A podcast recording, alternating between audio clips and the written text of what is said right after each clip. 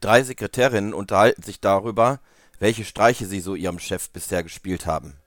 Die erste: Meinem Chef habe ich mal alle Schubladen seines Schreibtisches zugeklebt, so dass er nicht mehr an seine Unterlagen herankam. Die zweite: Also, ich habe in einer Schublade im Schreibtisch meines Chefs Kondome entdeckt. Die habe ich mit einer Nadel perforiert. Darauf fällt die dritte in Ohnmacht